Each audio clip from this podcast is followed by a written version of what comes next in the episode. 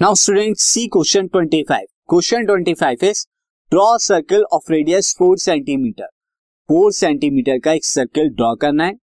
Draw two tangents to the circle inclined at an angle of sixty degree to each other.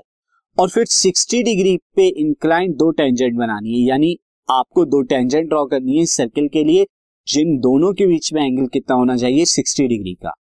ये construction बहुत important है और exam में काफी बार repeat हो चुकी है, तो आप बहुत ध्यान से इसे देखेंगे. तो अब हम स्टार्ट करते हैं स्टेप्स ऑफ कंस्ट्रक्शन से. सबसे पहले तो आप सर्कल को ड्रॉ करेंगे. तो draw a circle with radius four centimetre and centre O, और सेंटर जिसका ओ हो. तो ये सर्कल ड्रॉ हो गया, यहाँ पर ओ सेंटर है और ए जो है ये ओ ए आपका रेडियस फोर सेंटीमीटर. अब सेकेंड स्टेप में आप क्या करेंगे, extend O A to B. O A को B पर एक्सटेंड कीजिए सच दैट O A और A B ये दोनों के दोनों फोर सेंटीमीटर हो. ये एक्सटेंड हुआ फोर सेंटीमीटर का.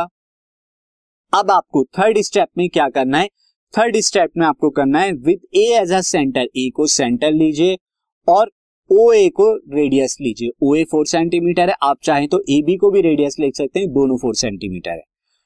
ठीक है, अब यहाँ पर आप जब ड्रॉ करेंगे, अब ड्रॉ जब सर्कल करेंगे तो सर्कल ड्रॉ किया, सो ये इंटरसेक्ट करेगा पुराने वाले सर्कल को जिसका सेंटर O था T वन और T टू पर.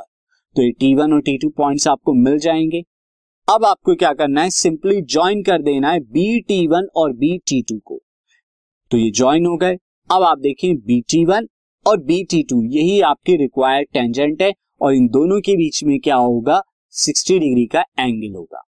आप कैसे कह सकते हैं कि सिक्सटी डिग्री का एंगल होगा, आप मेजर करके देख सकते हैं, लेकिन आपको अब इस कंस्ट्रक्शन की जस्टिफिकेशन भी देनी होगी. तो उसके लिए आप देखिए जस्टिफिकेशन हम देंगे.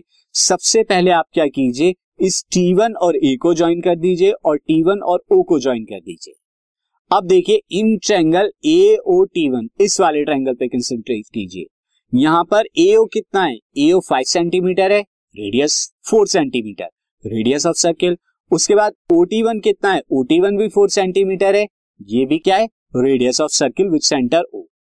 अब आप देखेंगे A T one, A T one भी फोर सेंटीमीटर का होगा. क्यों, क्योंकि ये भी रेडियस है किसका, वो सर्किल का जिसका सेंटर A है.